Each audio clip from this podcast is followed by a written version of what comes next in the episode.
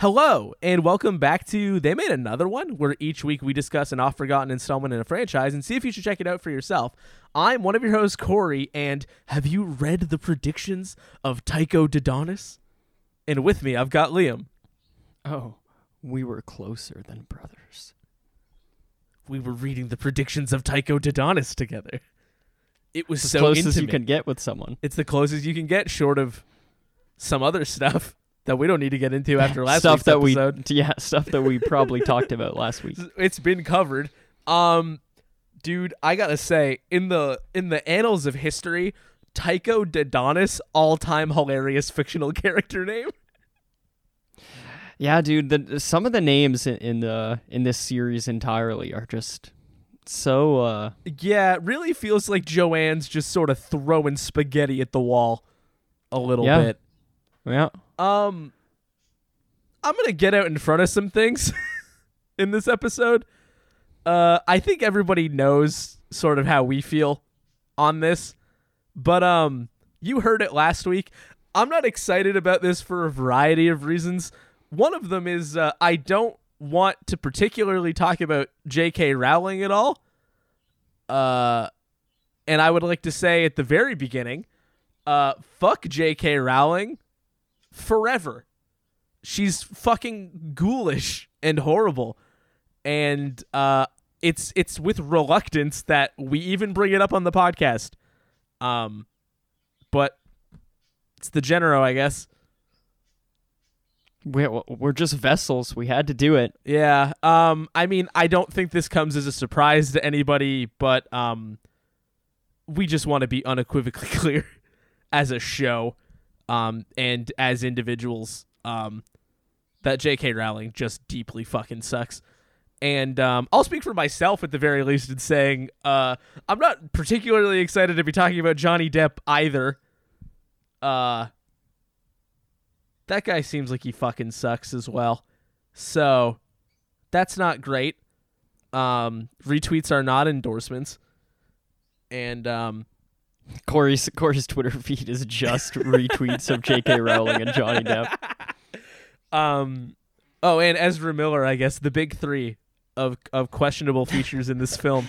Yeah, just it's not aged well. It's in this came out in 2018, so do with that what you will. And so, don't get me twisted. Some of it was already bad then, and then it got worse, Absolutely, yeah. which is sort of an achievement in its own right. But um, if you've got like free little spare pocket change on hand, uh, I would encourage you to potentially consider donating them to um, a trans rights organization or uh, an assault survivors support group or something valuable to offset the amount of talking about these people that we're about to do. Um, because that's just kind of a buzzkill on all fronts.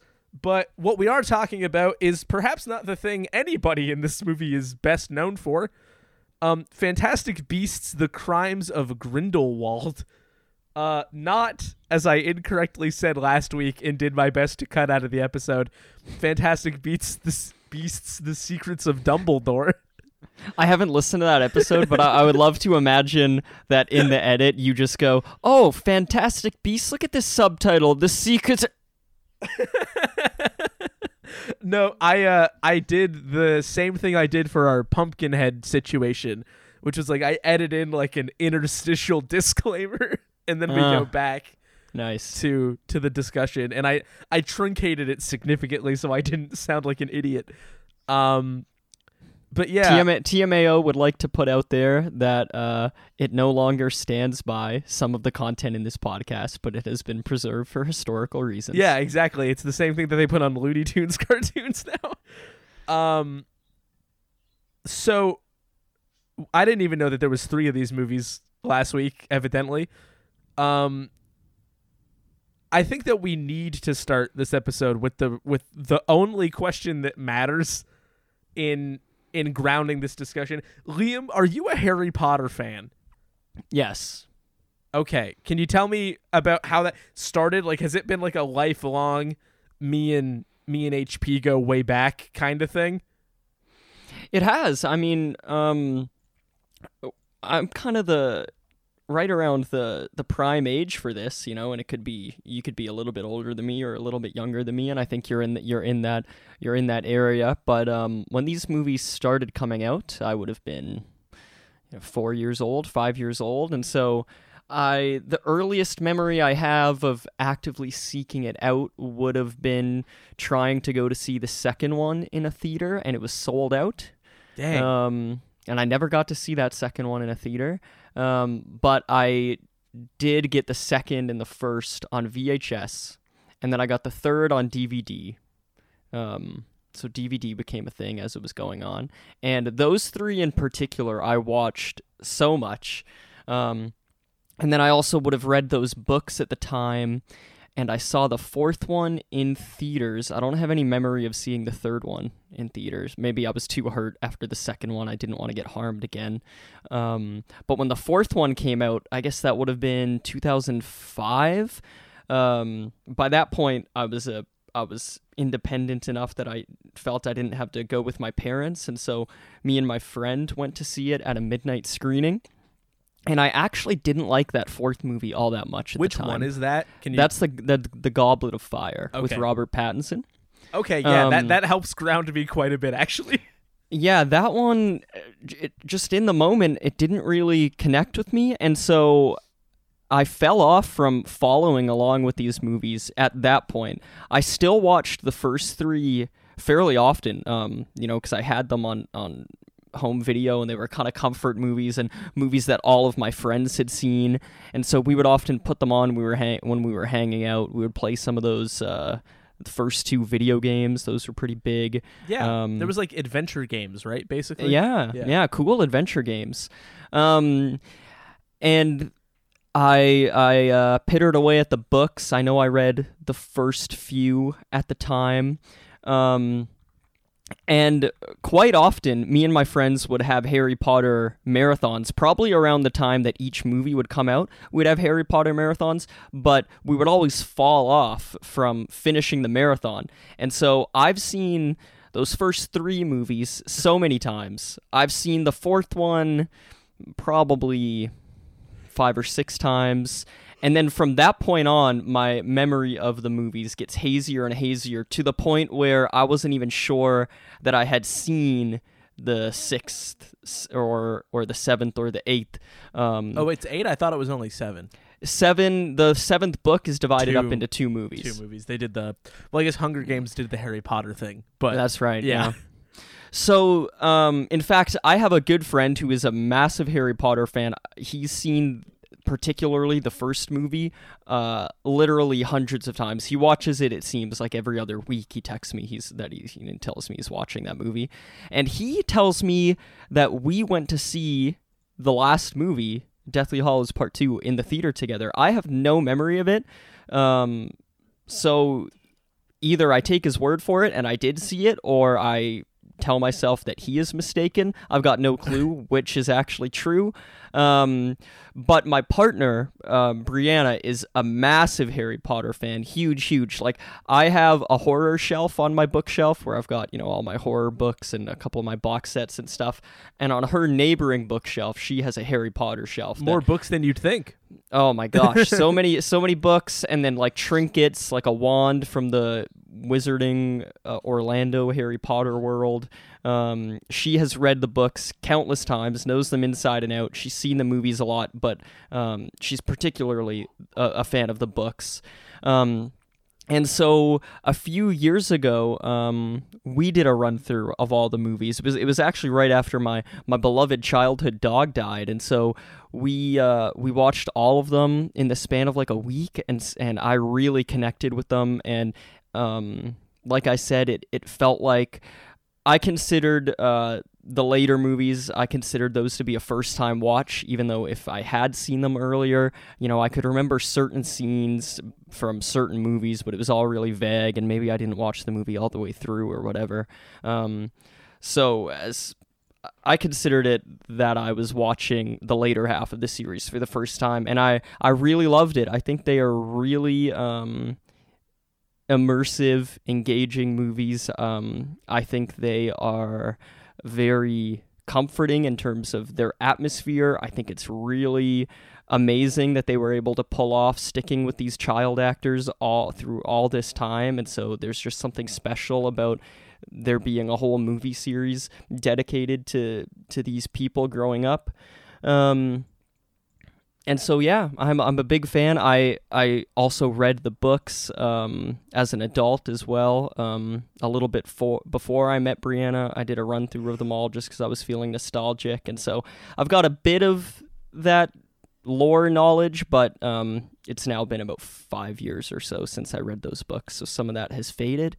But I I really do hold the movies in particular in in really high esteem. Not just the earlier ones, but I was really impressed by some of those later ones as well. Um, and so yeah, I think it is a, a very special franchise, and I think it's no surprise that it won over so many people, and that so many people hold it close to their hearts. You know. Yeah, I I do. I I find it I find it really interesting that those movies and The Lord of the Rings were happening at roughly the same time. Just to think that those movies were coming out relatively concurrently, at least the early ones, of just like these gigantic fantasy movies is kind of fascinating. Um but I it's it's cool hearing you talk about the the way that your relationship to Harry Potter sort of has existed in matters of degrees, um, where it started in a, in a, in one way, sort of changed over time. I think that's true of a lot of people, or like they read it at one point and then they read it again, or they watched certain things and then watched them again later. Um, Mhm. It's one of the few things that I immediately think of that has been so long running as we in our like age bracket have grown up. So it's been there like the whole time. Because I don't remember when the first book came out, but it can't be. It was like r- uh, roughly around when we were born, probably, right? Yep. Yeah. Okay. Um, and it's been there at like the same level of prominence like our entire lives. Um, which is it is just sort of fascinating in its own right.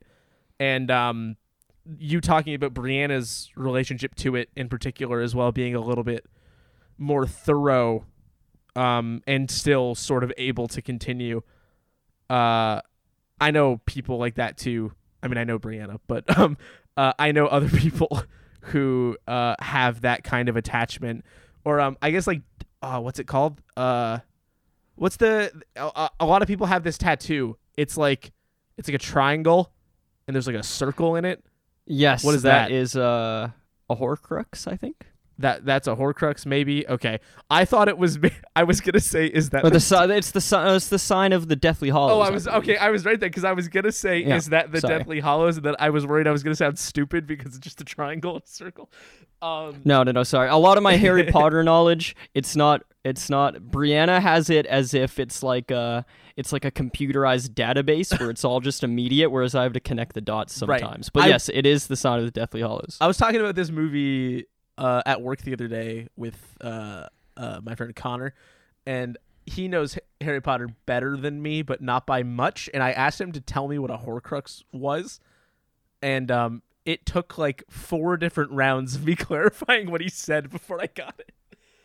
Um, and is that uh, was that a fault of yours or his? mine i think um so i grew up around harry potter quite a bit um you had to. ha- inevitably as we all did. But uh i i think i was exaggerating when i said i've basically only seen like two of them. I think realistically somewhere along the way i ended up seeing more of them in full and it just didn't i just didn't particularly connect with it. Um but my sister and also like stepsisters were watching those movies constantly. So while I've definitely seen I think realistically I would say the first two or three I've probably seen in full for sure, potentially more than once. Um after that, I essentially have no fucking idea what's going on at all. And I Mhm. don't know like who anybody is or like where they go or why they go there or what happens really at all. Um, I'm sure I've seen pieces of those in like happenstance, like walking through rooms and the movies on. Um, I never read the books. Um, it just kind of wasn't my thing. So, in particular, I also think it's been fascinating seeing this franchise just persist eternally and be so meaningful to so many people around our age in this like big prolific identifiable story because I feel like I don't really I won't say I don't get it cuz I don't think that accurately communicates what I mean, but like I don't have that. I just don't at all. Like I feel entirely disconnected from like the fascination. So I like hearing people talk about it just cuz like I'm not in it. Is there something you do have it with? Like, would you compare it to Star Wars? here's the thing i i quite like star wars um i was i don't think i was as rabid as like a lot of people are about star wars i think i like star wars the amount that like a lot of people like star wars and i know that's true of harry potter too but i guess more what i mean i should i should say that better but like i think i like star wars a relatively pedestrian amount maybe like slightly more um i especially because like Star Wars, I've very much fallen off the train as well. Like I don't know what the fuck's going on over there anymore. They're making all There's just so much, there's right? but so you've seen, but you've seen all those main, the like those nine movies, right? yeah, and uh, but I don't necessarily think I would say that like Star Wars was like a big overwhelming thing in my life. I was definitely like really into it when I was a kid, and I was very stoked about those new, more recent trilogy. Uh, the quality of them varying as they do. But um, no, I don't know if I would. I don't know. Like, I I honestly don't know what my big thing like that would even be. Surely there is one, but Yeah, it's tough. I mean, I'm sure you do have one uh, maybe on a smaller scale though, but there's only so many things that it could be on this scale, right? Like there's Yeah. only so many Harry Potters and Yeah. and Star Wars. Star Wars is probably the most likely candidate for me. So let's just roll with that for the sake of ease instead of trying to like brainstorm stuff that I was a fan of because I know it wasn't Rescue Heroes. That that did not get eight movies. Dude, Rescue Why Heroes. bring up Rescue Heroes? Because Rescue Heroes is fucking awesome. I don't know. I just thought of it as the thing I liked when I was a kid. Oh, I see. Yeah, so I just like thought of it as like what else did I like as a kid, but it's definitely not Star Wars scale, and the answer is Rescue Heroes. It's a damn shame. It's a damn It's a shame. robbery that it isn't. Um, but but um, yeah, I just I've always been on the outside of the Harry Potter phenomenon. Uh, so I I've just found it interesting. I don't really know how else to put it other than this like I don't know if I've ever felt a connection to a franchise in the specific way that many Harry Potter diehards do, if that makes sense. It does make sense. Tell me this: How much do you think Harry Potter was around you growing up? It sounds like so. You had your sisters watching it, Yeah. And then like, uh, was there anything else on top of that? Um, I don't know. I mean, I'm sure f- people in friend groups were, but I don't think it was like being thrust on me from all sides or something like that. But uh, there was an age bracket where it was pretty omnipresent in terms of like rewatches of the movies and stuff like that at home. But at a certain point, if something's frequent enough, you can also tune it out relatively easily. Right. If yeah. you get what I mean. So I just sort of like I was like, yeah, whatever. It's not my thing. I I just ask because I'm thinking about how much Star or sorry, how much Harry Potter seemed to be around me as a kid. Like it was inescapable, and so you know I got. But I, I can't really figure out if it seemed that way because I did happen to get into it um, pretty young, or if it was the other way around, if it was around so much, and so that's why I was able to maintain being a fan of it. Because I'm Right. thinking back to when I was a kid and like, you know, I've I've never really seen the Star Wars movies, um, or thought about them all that much. And I feel like as a kid, Harry Potter was around so much more than Star Wars. Like I never really had friends who were Right. talking I about w- Star Wars, putting on Star Wars when we're hanging out. Star uh, Wars was getting we were, do- excited we were doing that. We were 100% doing that. So, yeah, so I Yeah. guess I just somehow just had like a different uh a different group around me. And also like I we had the benefit of like Harry Potter was coming out while I was a kid whereas Star Wars took mostly that hiatus, right? Like that last one would have been like 2005. No, there was Star Wars The Clone Wars in 2008. That Mm. was animated, but it also coincided with there was an animated show after that movie called The Clone Wars and then they also did Star Wars Rebels and that ran up into like the late 2010s. So, and so you you had you had groups around you like talking about that stuff. yes, however, I did not watch those shows. I basically stopped at that movie. So Mhm. that's where the dichotomy comes in of like there are people who kept going and are now getting the live action spin-off shows that are follow-ups of those cartoons and it, it's like all specifically for them and like I am completely at sea with that shit. Like I do Right. not know what's going on. Like I can tell you who Ahsoka is. She was in that movie and that's basically why I can do that. Um but like anything beyond that is like I'm kind of at a loss. Uh um yeah, I, I find it really interesting trying to place um what these where these franchises end up in like not just like popular consciousness but like in one person's own consciousness. I definitely feel like I struggle with it a bit more just cuz my memory's bad. Like I'm sure I'm forgetting information that would be helpful to maybe define this a little bit better, but um yeah, I, I don't think my friend group was one where like Harry Potter was the front and center thing.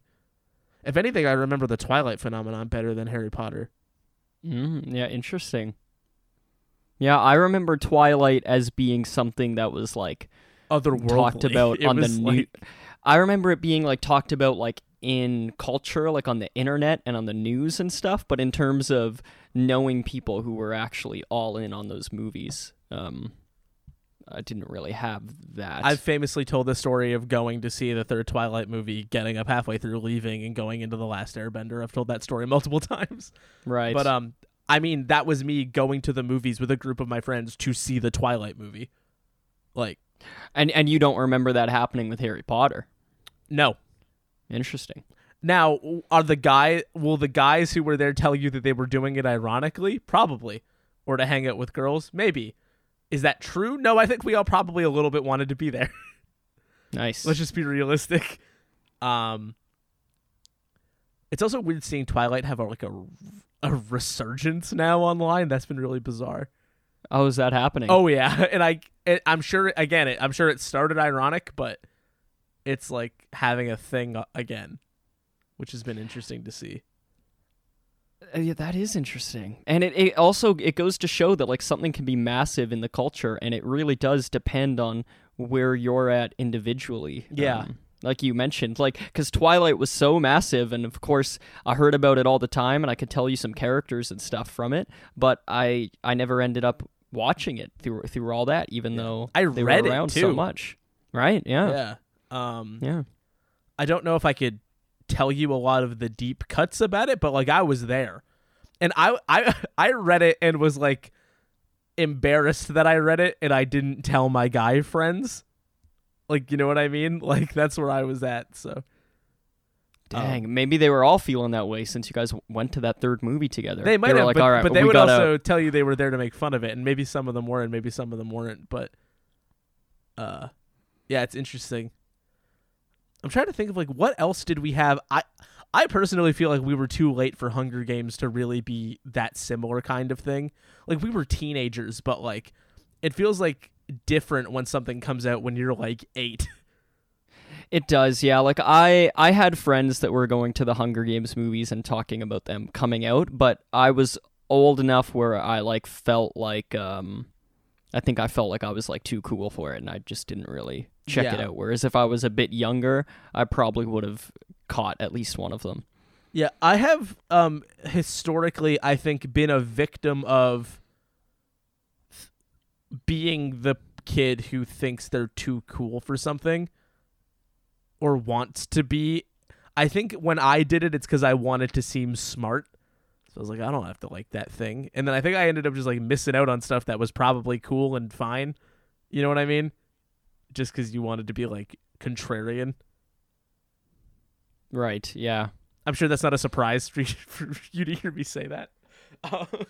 No, I, I I relate to it too. I think um you know, I I can think of things where I just wish I had gotten into it earlier. Um Yeah. Like just let yourself like the thing that everyone likes. Like I, I, I think I needed to learn the lesson sooner that it's not bad to like something that lots of people like. it's actually really fun. yeah. I and I, I think I was I treated a lot of these big things like that. I don't necessarily think that was true of Harry Potter, though I'm willing to concede at a certain point, maybe my sister's being so stoked on it, I was like sick of hearing about it. But initially I just don't think it hooked me. But even in like a broader sense of anything, just letting yourself be be taken up in the in the swing of stuff is it's fun. It's fun to do that. Um or at least giving it a try and then seeing like what you might get out of it. Totally, yeah. Like, um, I think by the time Harry Potter was reaching its end theatrically, um, even though I I never pretended I wasn't a huge fan of those first few movies, I think it was so big. Um, like kids at my school were like, uh, that the week that that movie came out, they were coming to school like dressed up as Harry Potter characters, and um, It's kind of that's kind of cool.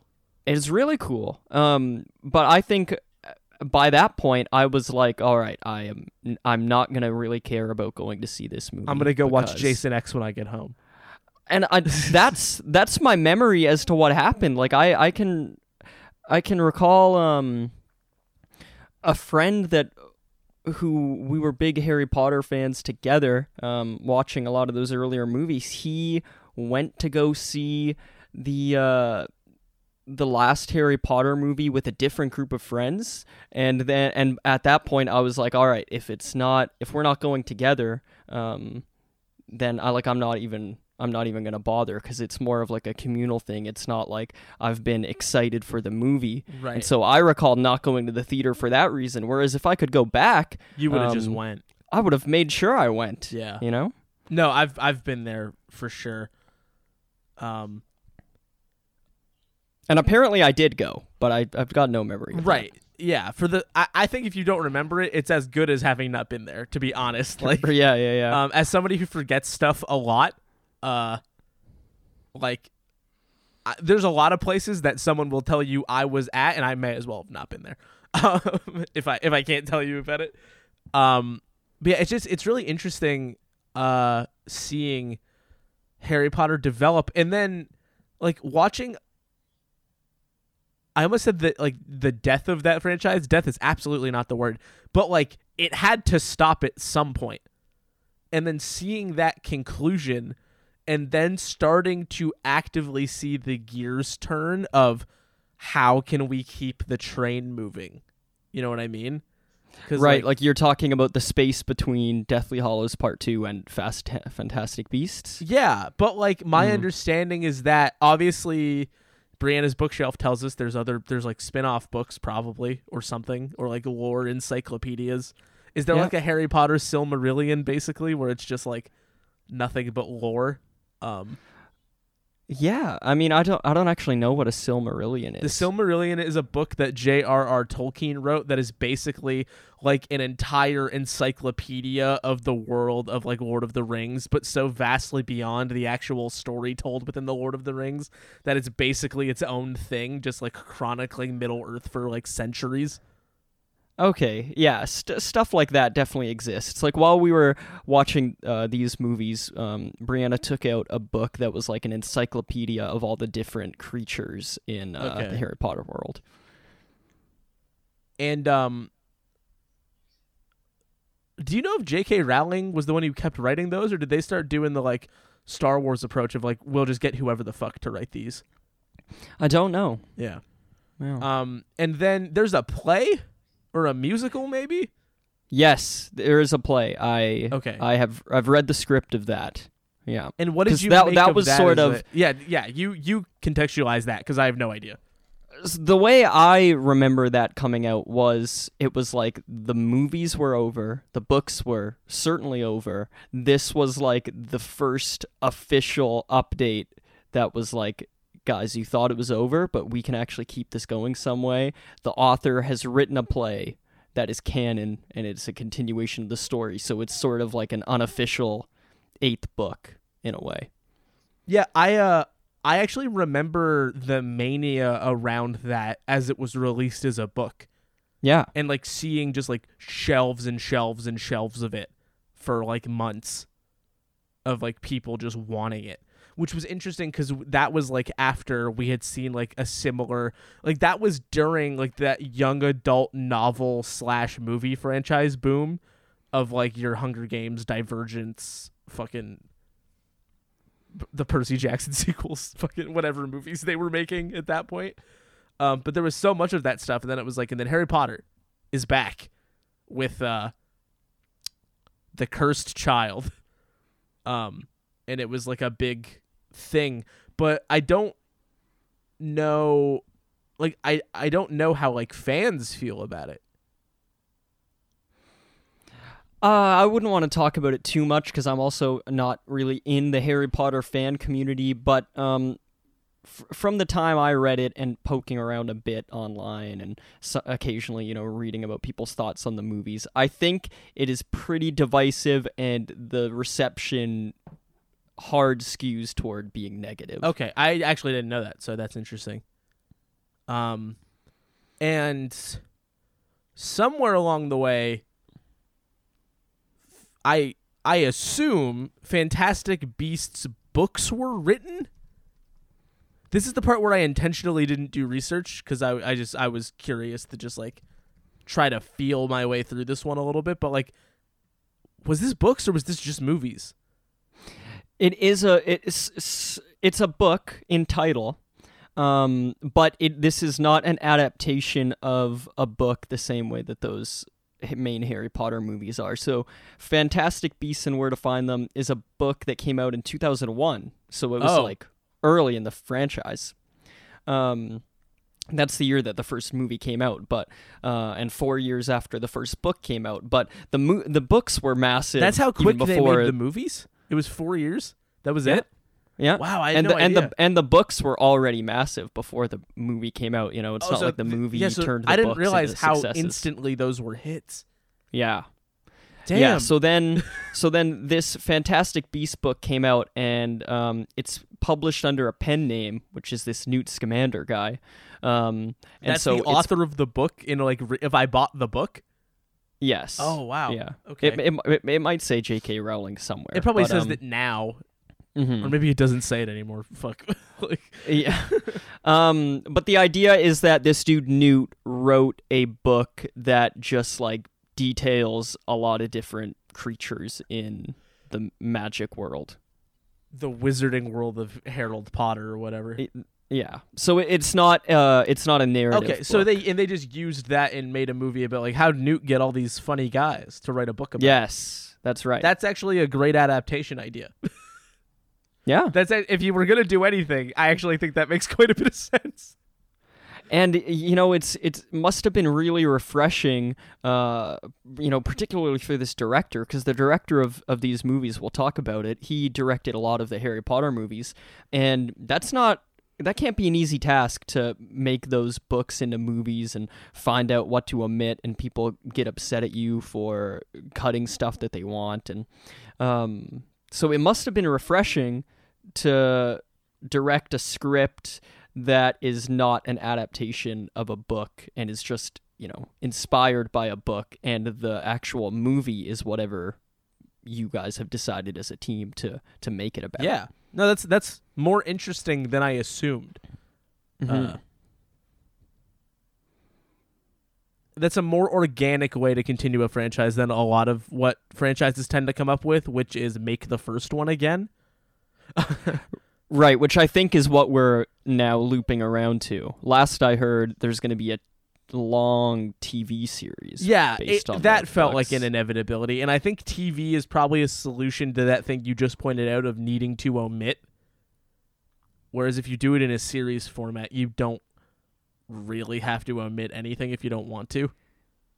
In theory, yeah, Yeah. but it it is still tough, right? Like you still only have a finite amount of time, even if it's more time. Yeah, Um, you know, I think of like the series of unfortunate events TV series. Um, that was oh, yeah, meant that was to. too. Yeah, it was. It was, and that was meant to flush out those books even more. Um, and you know, there's still stuff that, that you got to leave out. Just it's just a it's just a result of like the cinematic process is different than the world that can be created with text on a page. Sorry, Neil. Patrick Harris. Uh, is he in that? He is, right? Uh, uh, oh yes, sorry, yes, Isn't he? He is. He's so. in the show. Yeah. Yep. Not the movies though. Just yeah, just the one movie. Move. Oh, really? I okay. I swear it Mhm. was more. Um, Yeah, damn shame. it- it's the cr- one. that's interesting because like, it feels like those were those coming out alongside like the Narnia movies. I feel like. God, Narnia was a whole Uh, other thing too. Oh my God, there was so many franchises. Yeah, it it would have been. Um, because series of unfortunate events was 04 and then the Narnia movie started coming out in in 2005. Were you a Narnia guy? No, I wasn't. I read the first book. Okay. um, just because it was talked about so much, and I think our librarian started to read it to us, and so I just Ah. figured I would finish it. But no, it wasn't really my thing. I don't know if I've seen any of the movies. I have seen those movies. I recall seeing those in like theaters and stuff on like family movie outings. Did you like them? Uh, I remember liking them pretty well. Yeah, I remember having a good time.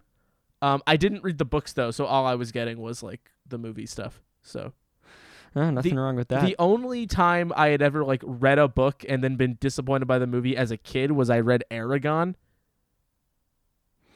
yeah, I know that by name. Yeah, it's like a big fantasy story with dragons in it and whatnot. It was it was written by a really young dude, yes, wasn't it? he was really young when he wrote it. Um, That's so cool. and it was huge like right away. There's three books i believe total maybe more. I didn't read all of them evidently. But Eragon was the first book when i was relatively young that was really long that i read all of. Like it was one of those big like big fantasy book you know like really hunker down and read this thing books. And it was the first one that i read like cover to cover. And my i remember my mom telling me that i'd read it pretty fast uh, Nice. So I was like really in there. And then the movie, frankly, I think came out a little bit late to capitalize on the popularity. And the movie's pretty shit. Uh, and it's like widely regarded as such. It's just one of those like bag fumblings that happens when you try to adapt something. Like sometimes it's just not going to work. Um, right, and it, it was supposed to like be the start of a whole big thing. franchise, yeah, right? And it just cratered.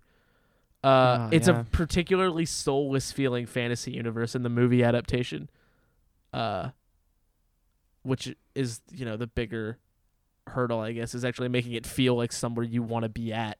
I think the thing that gives something like Harry Potter, even like Lord of the Rings, which I know is like audience wise a, a little bit different, but like they feel so thorough and so like lived in and legitimized that it's much easier to connect with those things.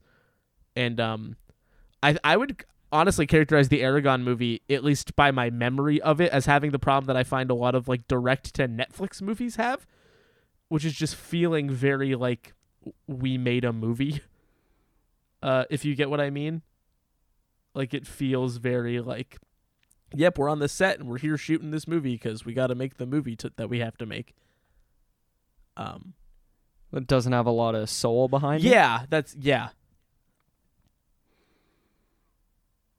Which is uh too bad if you're somebody who liked Eragon.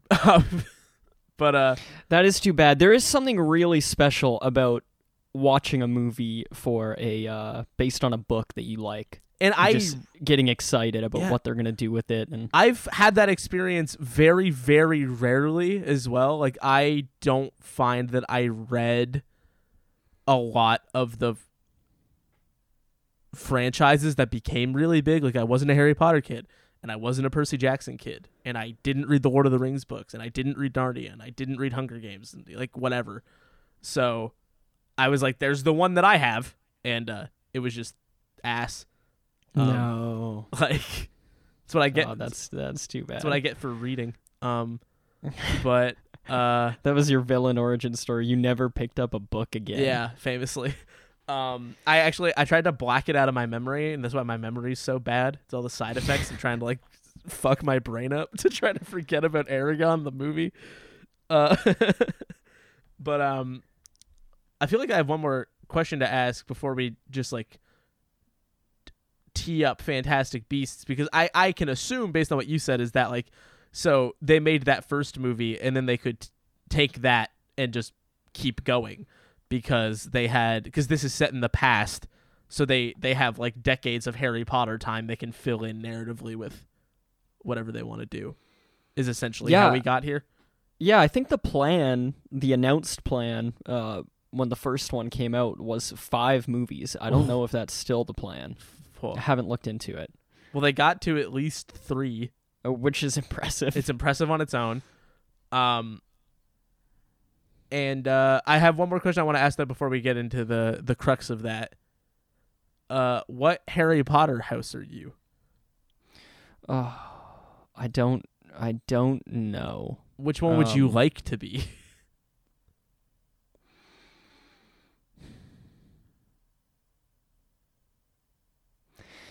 You know, I think uh,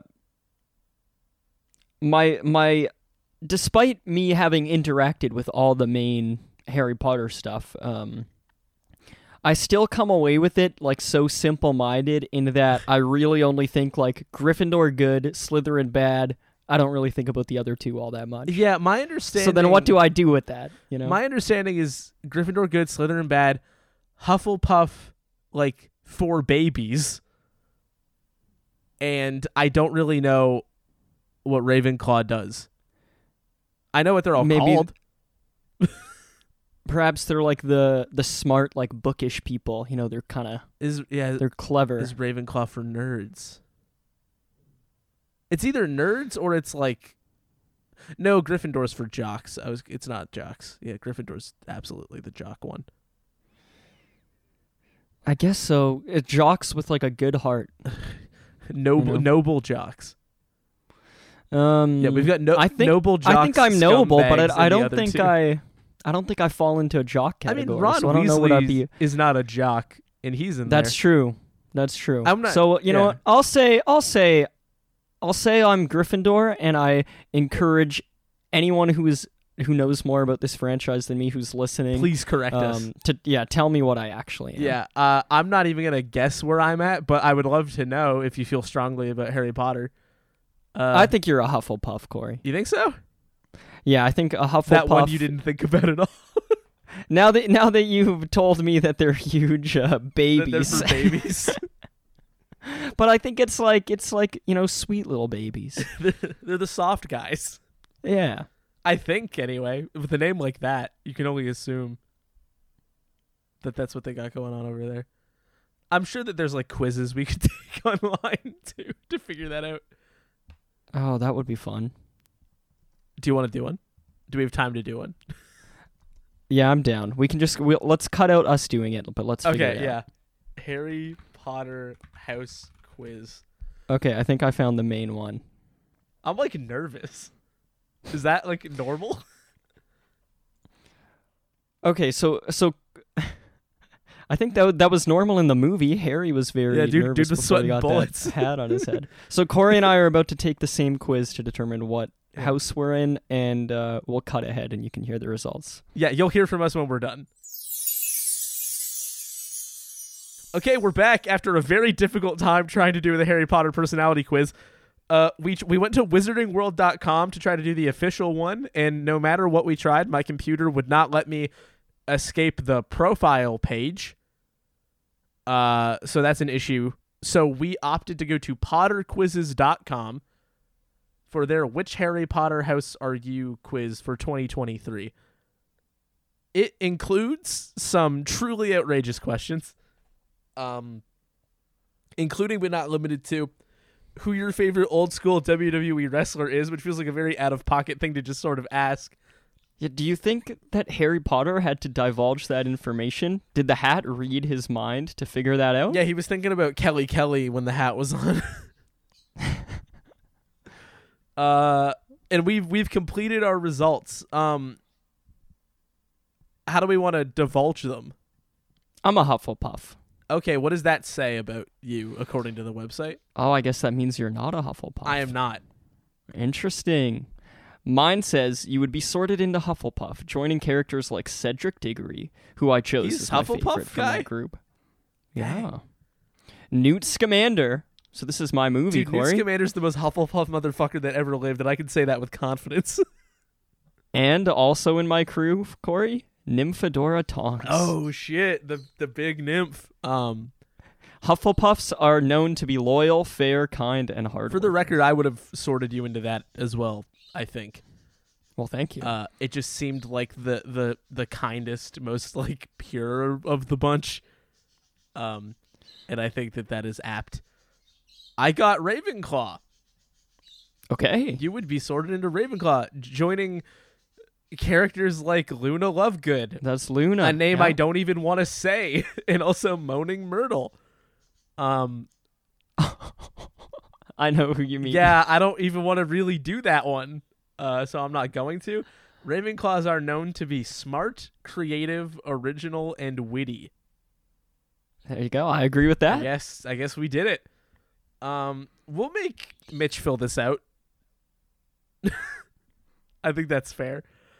Um, Mitch is a Slytherin. yeah, probably. He loves money and and and booze. Um, um, uh, this quiz was way too long. Just for the record, so if you're planning on taking it yourself, it's 88 questions, and it took us took us two hours. Um, You have to show your yeah, work. you have to write them all out by hand and then scan a photo of it onto your computer. You got to send them by owl to potterquiz.com. it's true. Um, so uh, let's catch up to uh, Fantastic Beasts: The Curse of Grindelwald, and uh, you can catch us up as we go, just to sort of get the ball rolling. I'll do my best. That's fine. So really quick, Fantastic Beasts: The Crimes of Grindelwald, and I will do the cast and crew still. I'll probably do it fast because it's been an hour, but um, this movie is about Grindelwald, played by Johnny Depp. He is a wannabe fascist dictator looking to overthrow the world order that is run by non magic wielding people because it's time for magic users to rule. He is a thinly veiled parallel for Adolf Hitler, essentially, given the era in which this takes place. Um, he's just sort of like a fascist psycho, and the the the good wizards want to stop that from happening, and to do that, they want to have Newt Scamander on the team as well but he doesn't want to do that because he just wants to like fuck around and hang out with his animals and stuff. Uh, but his good personal friend Dumbledore convinces him to get involved in the search for a guy named Credence who might be the key to stopping Grindelwald because of his heritage or like the bloodline he comes from. And Grindelwald wants him on his team because of how powerful Credence is. And Credence just wants to feel like he's part of a family. And that could be easily uh used against him for leverage by bad guys. And along the way, we meet a bunch of other people that Newt Scamander knows um for various reasons. And they they they sort of divulge information as well. is how I would put it. Um that's kind of it like they don't stop Grindelwald from doing anything. Like not a lot actually happens that requires explaining. So I think that's all I'm gonna say. I think that's fair. I think you did a great job for having. You could probably hear Seen hear this movie and this movie alone. in my brain. that's impressive. Um. so really quick, I'm gonna run through this. Uh, this movie's directed by David Yates. Uh, Order of the Phoenix, Half Blood Prince, Deathly Hallows one and two, as well as The Legend of Tarzan from 2016. Uh, this movie's Oh. written by J.K. Rowling. Who fucking cares? Uh, this movie is edited by Mark Day, who also worked on The Legend of Tarzan and those Harry Potters listed above, as well as Ex Machina and About Time. The cinematography is by Philippe Rousseau. Rousselot, sorry. Interview with a Vampire. Uh, The Nice Guys, Big Fish, two of the reboot Sherlock Holmes movies, or maybe all three. I I only wrote two. Uh, Charlie and the Chocolate Factory, the remake one, and uh, Remember the Titans. The music is by James Newton Howard, and this dude is fucking credits, bro.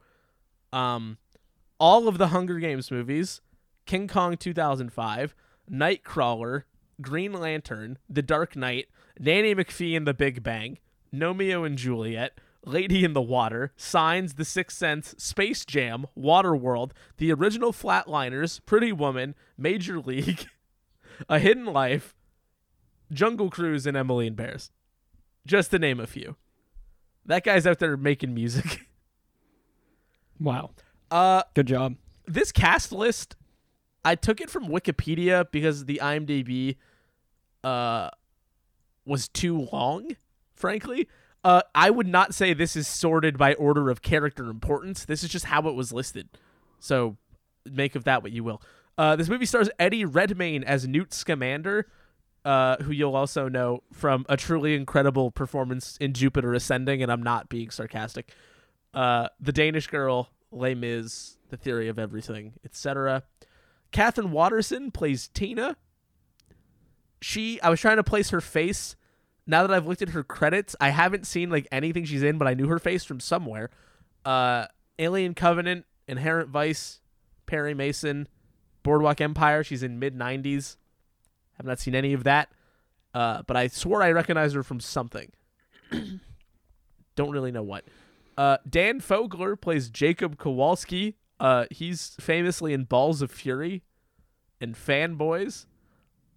Also, Sharknado 5 uh, and the Jay and Silent Bob reboot. Wow. Dude, he he glowed He up. glowed up.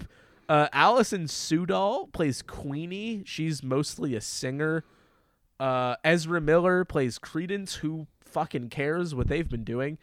Um, Zoe Kravitz plays Leta Lestrange. Zoe Kravitz uh, famously only does gigantic movies, it seems. Uh, Mad Max Fury Road, The Batman, Kimi, Divergent, the TV show Big Little Lies. She's in Spider Man Into the Spider Verse and was on Californication. Like, only stuff that people have heard of. Uh, Callum Turner plays Theseus Scamander. I was stoked when this guy showed up. Fucking Green Room. That's my guy.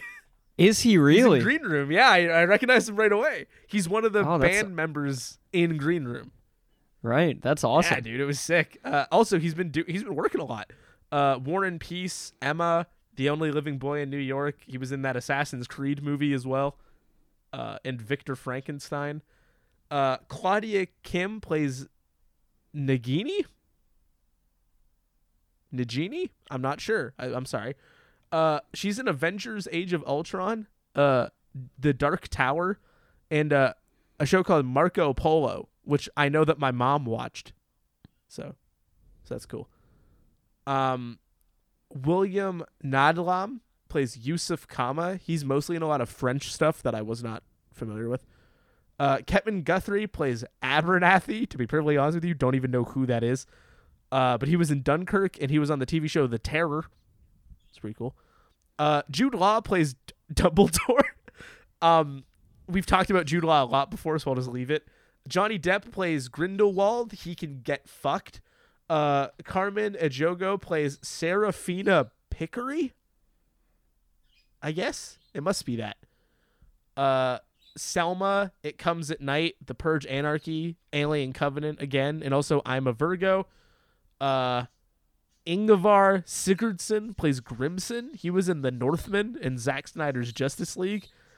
Uh, and Cornell John as Arnold Guzman, uh, The Pope's Exorcist, The Chronicles of Narnia, Prince Caspian, EastEnders. That's everybody I wrote down. There's a lot more people in the movie, but uh, I didn't have the time then, and we don't have the time now. So let's just get in here. Liam, you watched the first movie before this. Is that correct? Yes, yeah, a day before. Had you seen it before, or was this just prep so one of us had finally done it? Uh, yeah, uh, this was this was just a prep. I hadn't seen it before. Um, by the time you know, if I was over Harry Potter movies theatrically coming out in 2011, I definitely was over them coming out in 2015. Um, so I just I, I heard about them when they came out, but I never gave them much thought. Um, and then when it turned up on this podcast, I figured I've seen the other eight movies, so it would be kind of a. I figured I might as well fill in the gap that I would have if I also if I just went and watched, I guess, the tenth movie. So I, I watched the ninth movie Okay. uh, first, just to just to get it all completed, I suppose. and what did you think of that first one? It's better than this one, Corey. Okay. What did you think of this one? Didn't like this one, Okay. and I didn't really like the first one either. Okay. That's, so Um, so they're not doing great, and that's coming from a from a relatively confident Harry Potter supporter. yes, yeah. I mean, you know, these are definitely the worst in the franchise if we're factoring them all in. They feel so different, and they are, you know, they're they are very different. So I think, you know, you're, you're gonna separate them uh, in in conversation, but just in it's terms Lord of, of the enjoyment, Rings and The I mean, Hobbit. Sure. Yeah. Yeah. Yeah. Uh, but yeah, these are definitely a rung below. I mean, I'll say the first one, the first one, the first Fantastic Beasts movie. It is. It's sort of just a romp movie. Um, it doesn't have a whole lot of plot to it. Not much structure. Um, it's really just about Newt bringing these these magical creatures to New York and then they get loose and he has to kind of catch them and he, he makes some friends as he's doing It's like it a King Kong romp. I guess so yeah um and and all the while there's also some stuff going on with the ministry of magic and uh um where they're kind of they have some sort of nefarious plots and then grindelwald reveals himself at the end um but for like a lot of the movie there's man, or yeah, yeah, Okay. big time inside man. Um, but there's not really a a distinguished villain throughout a lot of that movie.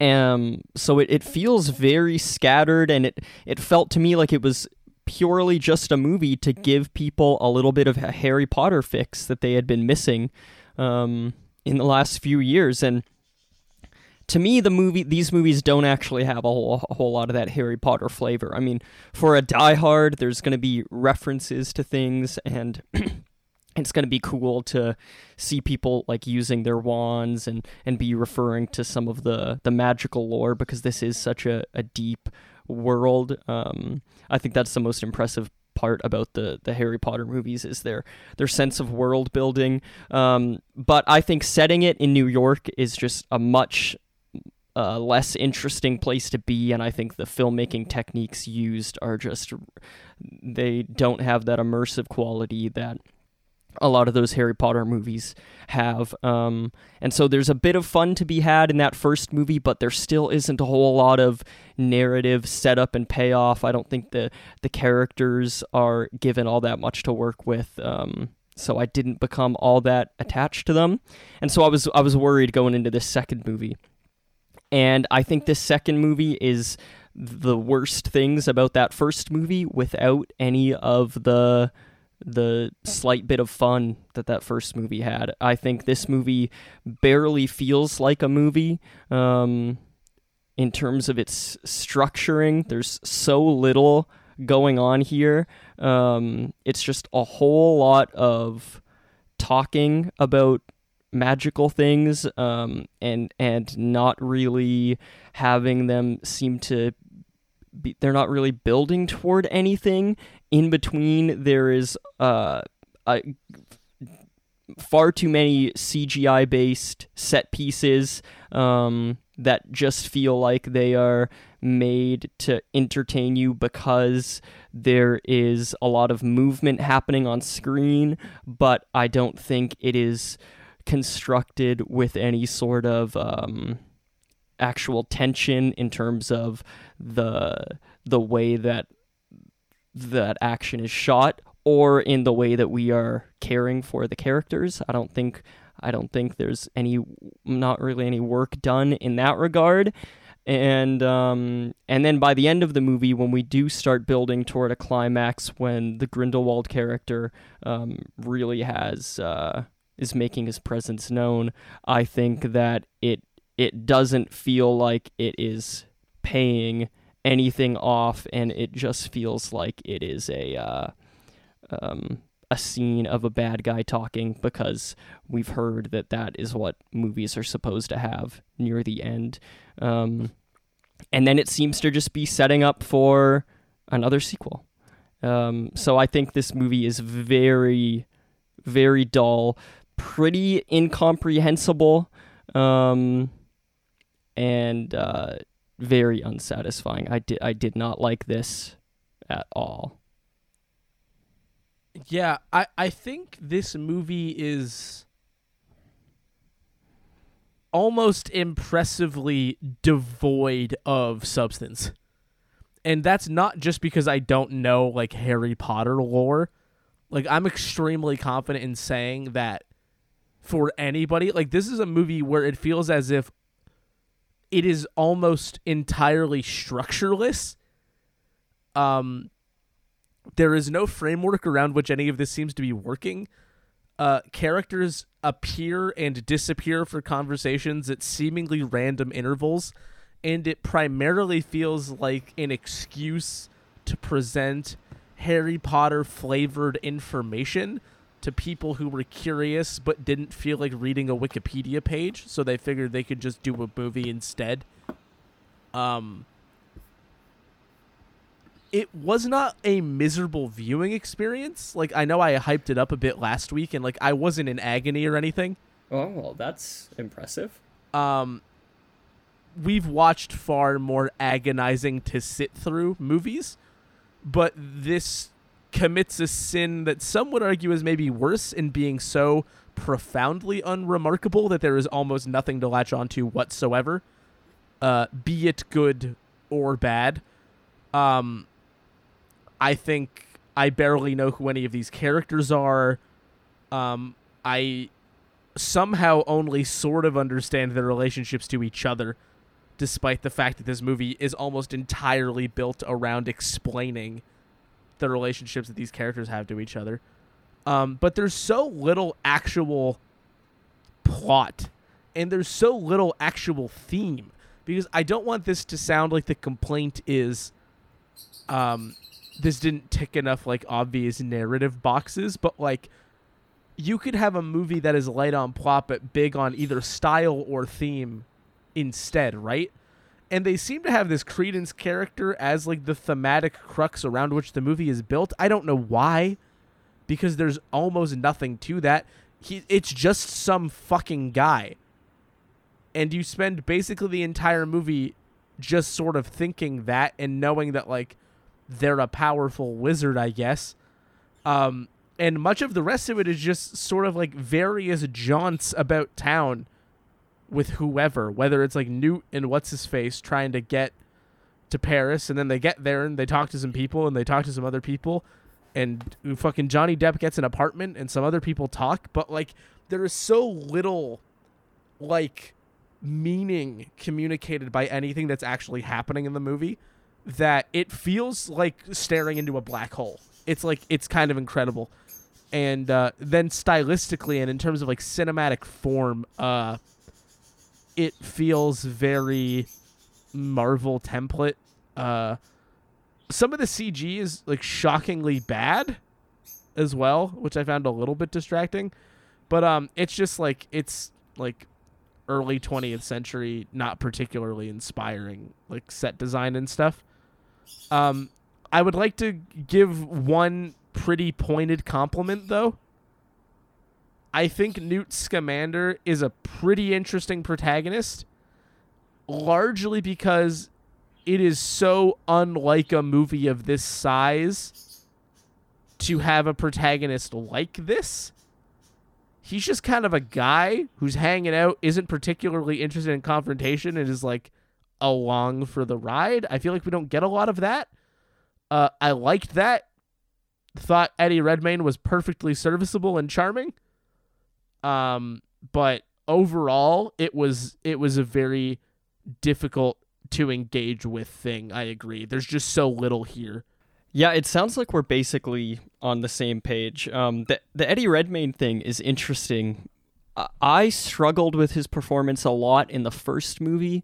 Um, because he's it, you're right it is a very interesting approach to take for a main character and i i um i i give the movie credit for that um because he is sort of a a blank slate um which i guess is one of the main main character archetypes you can do right? Where you can make him kind of an everyman but he, he's a he's a bit of an atypical everyman where he's he's also not responding to things in a way um a typical person might respond to them like by asking a lot of questions like harry potter is much more of an everyman in that first movie whereas in this one newt is like uh very distinctly like wants to keep to himself um and is sort of just uh going along with things. Um, I got the impression that the performance, if not the writing, was like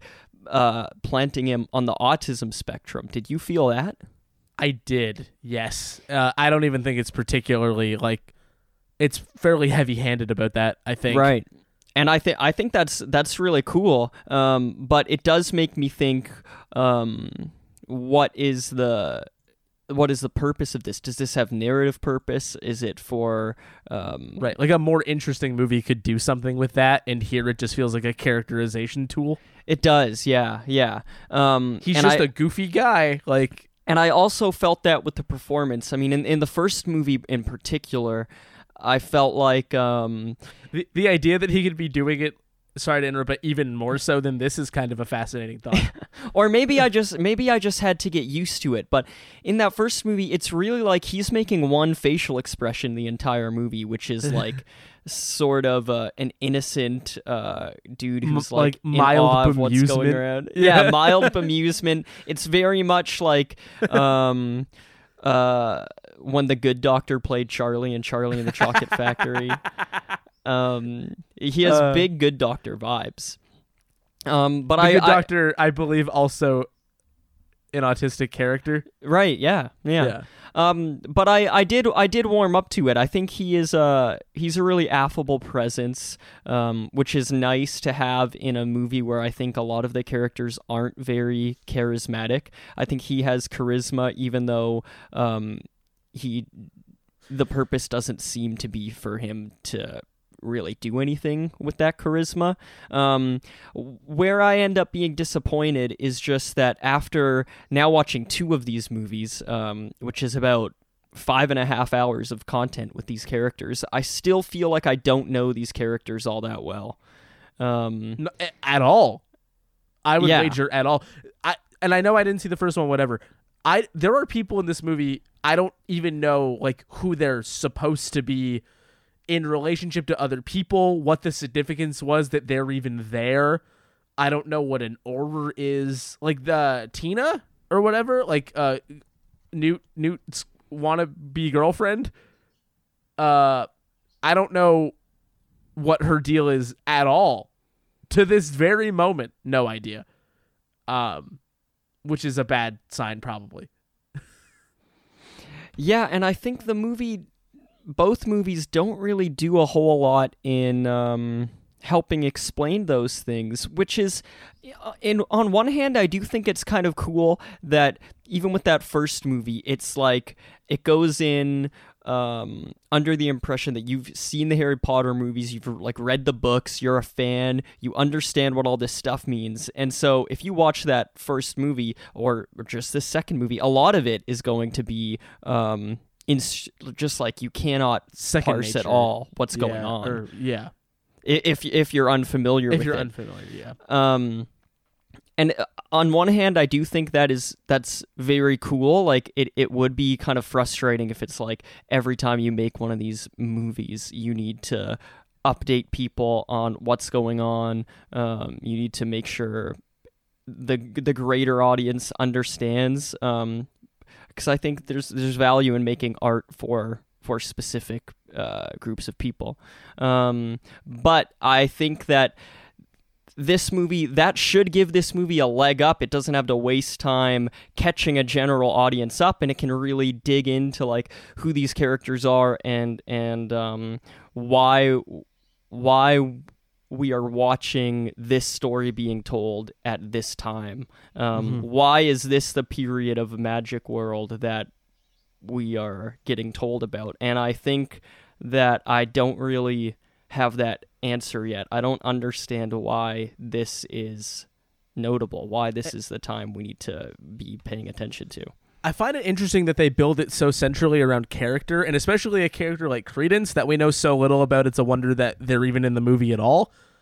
Um, because it becomes a parade of like proper nouns. Like they just say stuff. You know what I mean? It's like, oh, this is this thing, and this person's this, and they do this, and they work here, and they're going to do this thing in that place. And it's just like all stuff that you're either supposed to have already heard of, or know what it is, or it sounds mysterious, but it feels like reading a Wikipedia page more than anything. Like it's just like nothing.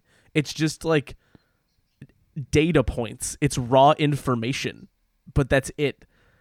Um, and even when they try to have like character moments, like there's that point where Jude Law is talking to Zoe Kravitz in the classroom or whatever, and they're trying to have like an intimate moment, and it just rings completely hollow because you're like, who are these people? like, you can't just show me a flashback to when two people were teenagers and like now I'm in or whatever. Like, it doesn't work like that. Um, so it all feels very like false and uh and like vacant in that in that respect and the movie never really even makes a meaningful effort to rectify that they just think that that's fine uh which makes it like frustrating to watch because uh it lacks thematic depth and it lacks a meaningful sense of style. And then otherwise it's like i could have just read read the wikipedia. Would have taken less time. I would have got about the same amount of information out of it. Um it doesn't present a lot to the viewer to actually like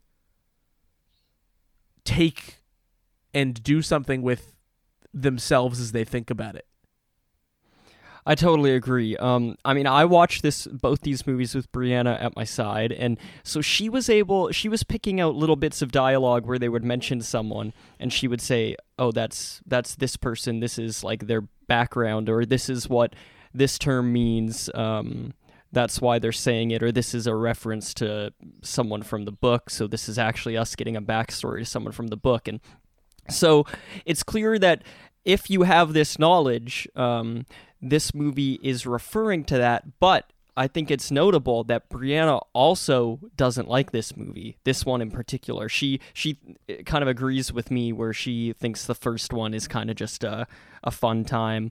Um, she probably thinks it's a bit more fun than me. I think it's mildly fun. Um, uh, but this movie she doesn't like all that much, and that goes to show that even having those little tiny tiny crumbs of lore, you know, does not add up to making a satisfying movie. And I think the that original run of Harry Potter movies is really satisfying because every time well you get to the story it's a story for sure. And every time you get to the end of an installment, you feel like you've gone through something with these characters. Um, and you know something about them now that you didn't before exactly. because of like lived experience Exactly. And that's and that's just speaking of the storytelling. In terms of the actual filmmaking, I could speak more about the earlier movies because I've seen them more often. Um, but the filmmaking, you know, also makes you feel uh, like you have like you've been through something. Like that, the third movie, Prisoner of Azkaban, that's directed by the dude Alfonso Cuarón, who did like Gravity and Roma and stuff.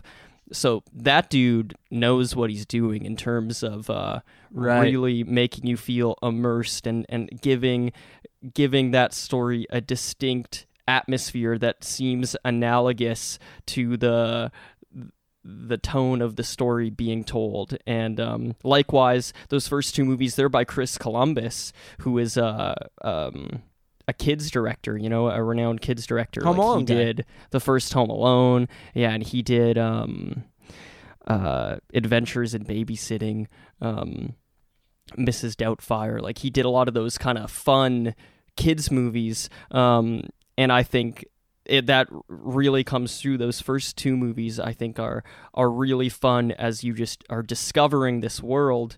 Um, and these movies don't have any of those qualities. And um, the later Harry Potter movies that that David Yates did, because I think he picked up doing them the fifth or the sixth. Must you be would the have, You would have said it at the beginning, but Yeah. um, Order of the Phoenix.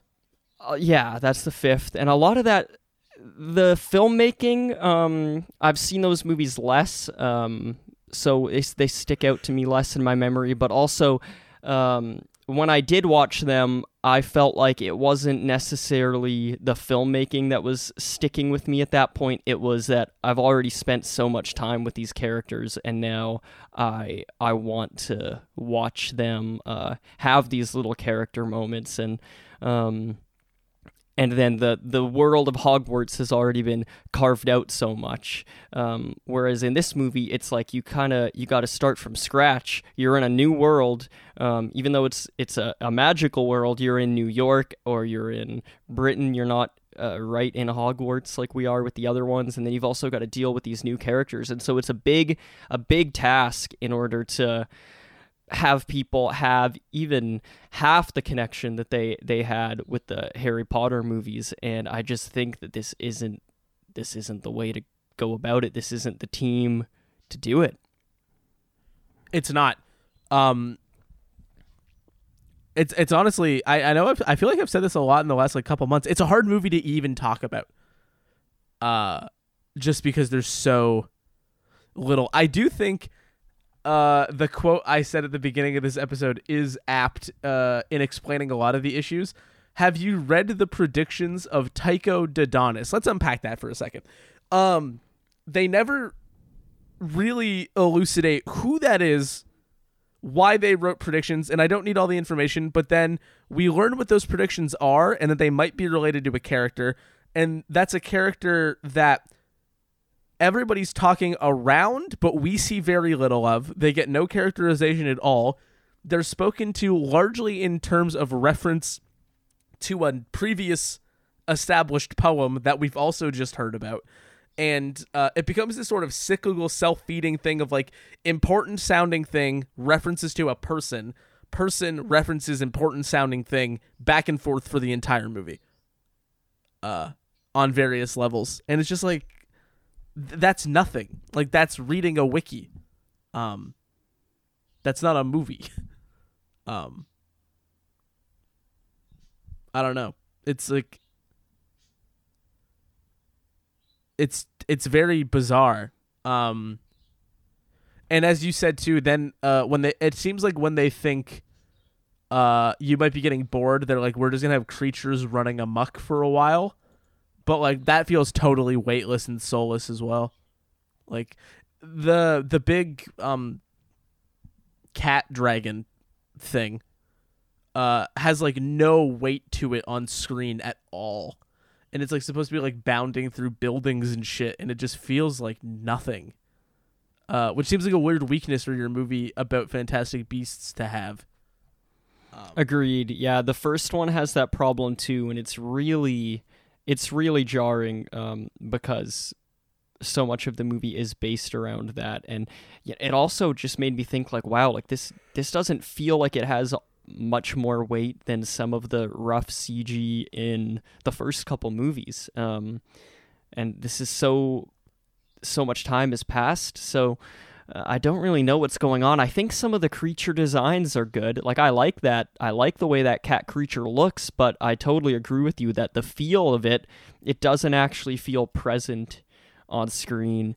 Um, and it's uh, yeah, it's really uh disappointing that we're in 2018 and we and we don't we we don't have that figured out yet in this movie at least. I mean, I can think of movies that came out before this movie where you where you do feel that presence. Um, uh, I mean, the third Harry Potter movie, I think you you totally feel that presence with some of those CGI creatures, and and this doesn't the bi- have it. The or even just like the big chess. Oh yeah, the big chess, yeah. Yeah, it all works. I mean, some of that's probably practical. They probably built big chess, but um, uh, also, um, this movie seems entirely disinterested with like half the cast, which doesn't help. Um, for for a movie called The Crimes of Grindelwald, where the fuck is Grindelwald, dude? It Like- f- it felt like, to me what the fuck? it Like, felt to me like it was like Johnny Depp was like, "Yeah, I'll do this movie, but like I'm giving you, I'm he giving was on you one for day on set," Yeah, and so they just had to shoot this big like kind of monologue scene.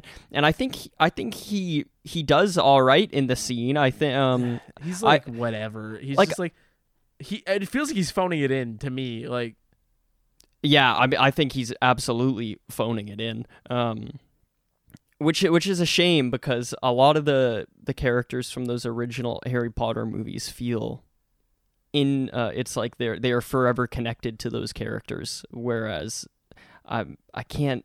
That's not happening here, and I don't know if that's just because I'm older and like I'm more familiar with some of these actors outside of the property or what. But in terms of that Grindelwald character, it absolutely feels like they could only get him for this one day, and so they they did all they could in that one day to to shoot um, what was happening here and you know that could that could work if you have to work around it where it's like grindelwald is a is a looming presence over the movie but Yeah, he but doesn't actually not. show up until the end but he doesn't he doesn't feel that way at all same same with credence it's like we, also, if they had so Johnny Depp for a day, they had Ezra Miller for four hours. i Like, know barely in the movie. like, what the fuck are we doing? Like, I don't. Was he too busy? Like, was his cult needed like a guy around so he couldn't stay on set? Like, fuck. I know, yeah. It was the same thing with the with the first one as well. They were like barely in it, and then um, Are they both in the first one? uh, Johnny Depp shows up like at the very end of the first one, kind of in a uh, in like a Marvel esque.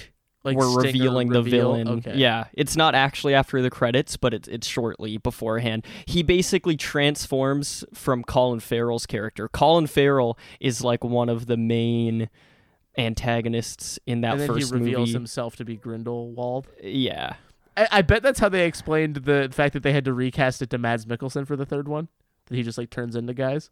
Oh, that's right. Yeah. Yeah. And I think it's it's honestly a damn shame because even though Colin, Farrell's Farrell also juice, he He's doesn't have much good. to do in that first one, but he does feel a lot better and it's like um the same way the Voldemort character in the original franchise is like peppered throughout the franchise, but you gradually become uh sort of fearful of this dude and familiar with this dude and his presence. I would have loved if they had stuck with Colin Farrell and let him be the guy. Um, and I don't really understand why they didn't do that. Yeah, I don't think they really know what they're going. It feels like a lot of people are asleep at the wheel. Um. Yeah, honestly, I'm I'm kind of good at that. Uh, I don't feel like we've glossed over anything too significant. Yeah, that's that's that seems good to me. Um, Wildly no- underwhelming s- film experience. I didn't even get to be like theatrically angry. I know. It's just kind of Yeah. whatever. like, Yeah. Um. But we can genero, and maybe that'll give us something to be angry about or excited. All right, and Fantastic Beasts three is on this list five times, so we'll see what happens. No, it's not on there at all. I would kind of enjoy doing sequels like in a row. That might be like interesting. Maybe not these. Excuse Sure, but yeah, that- these, but That would be interesting if we had like a, a franchise month. We'll think about it. Okay. Uh, there's 307. Okay. Let's get the ball rolling here. Okay, now it's at 305. Big money. Skeletons? I don't fucking think so. Not today. None of those. Three, two, one. Spin. Ooh. Almost exactly in the middle. Yeah. 141. Everybody's Oh. favorite band.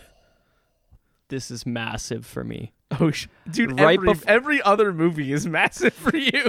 Before we started this podcast, I saw one of uh, my my friends on Letterboxd logged one of these movies, and I thought it's a damn shame we haven't got to one of these movies. is it yet. Phantasm? No. okay. So 140, we just missed The Houses October Built 2. What an insane title. Also, probably a good time to miss that one. Yeah. Um, Seems a little premature. 142, 142, we just missed Inside, which is a remake of a French horror movie. Inside. Not the Bo Burnham. Not the Bo Burnham. Um, and I think I was on uh, a horror kick when I wrote this section of the list, or maybe an October kick.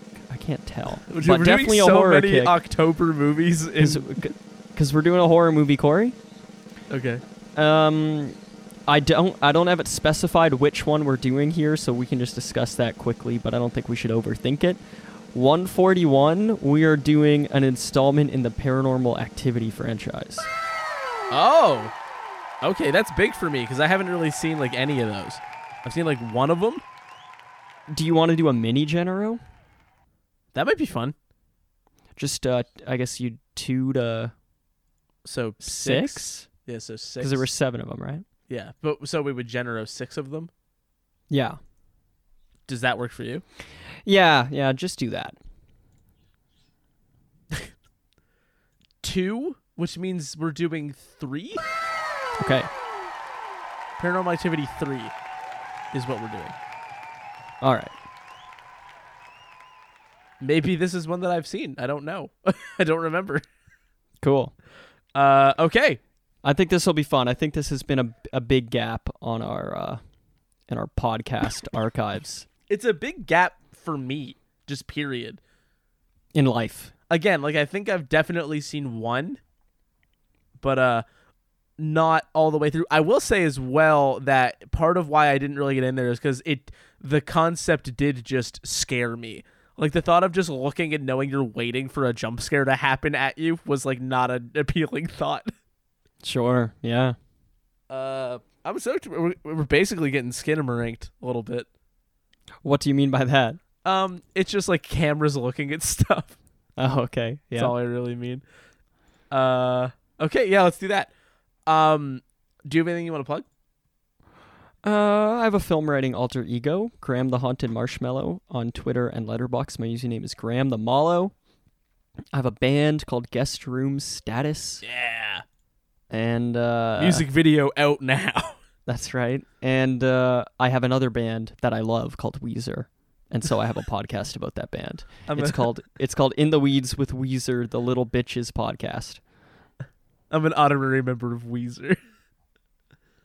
I gotta be at this point. I've talked about them so much, May as well be though. I guess it, it's probably a drop in the bucket in compared to terms some people. Compared Yeah. to Rivers Cuomo. Yeah. He's got me beat. He deserves to be in Weezer.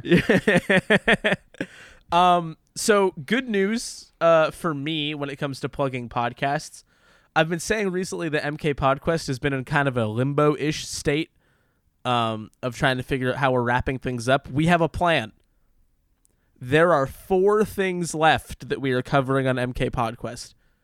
Those episodes will be released on a once every two week schedule. We are covering the Mortal Kombat live tour, the two Mortal Kombat movie soundtrack albums, the film Book of Swords, which stars a bunch of folks from movies and similar TV shows, and the Mortal Kombat novelization by Jeff Rovin. It will be six episodes total. Those are coming soon, and then MK Podquest is is done.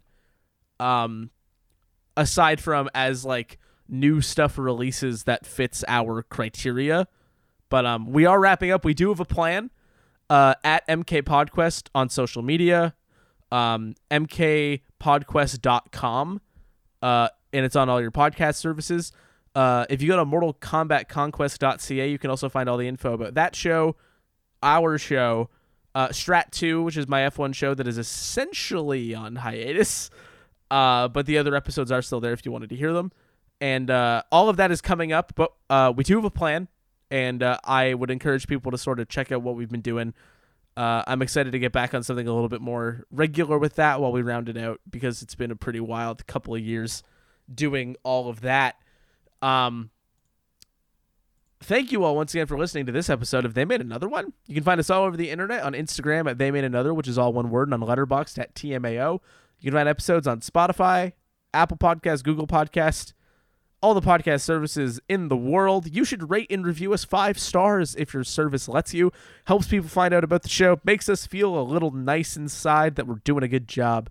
Uh, you can send us an email at tmaopodcast at gmail.com with recommendations for episodes, questions, comments, if you think we're doing a good job, and just tell us what Harry Potter house you're in. Let's keep it simple.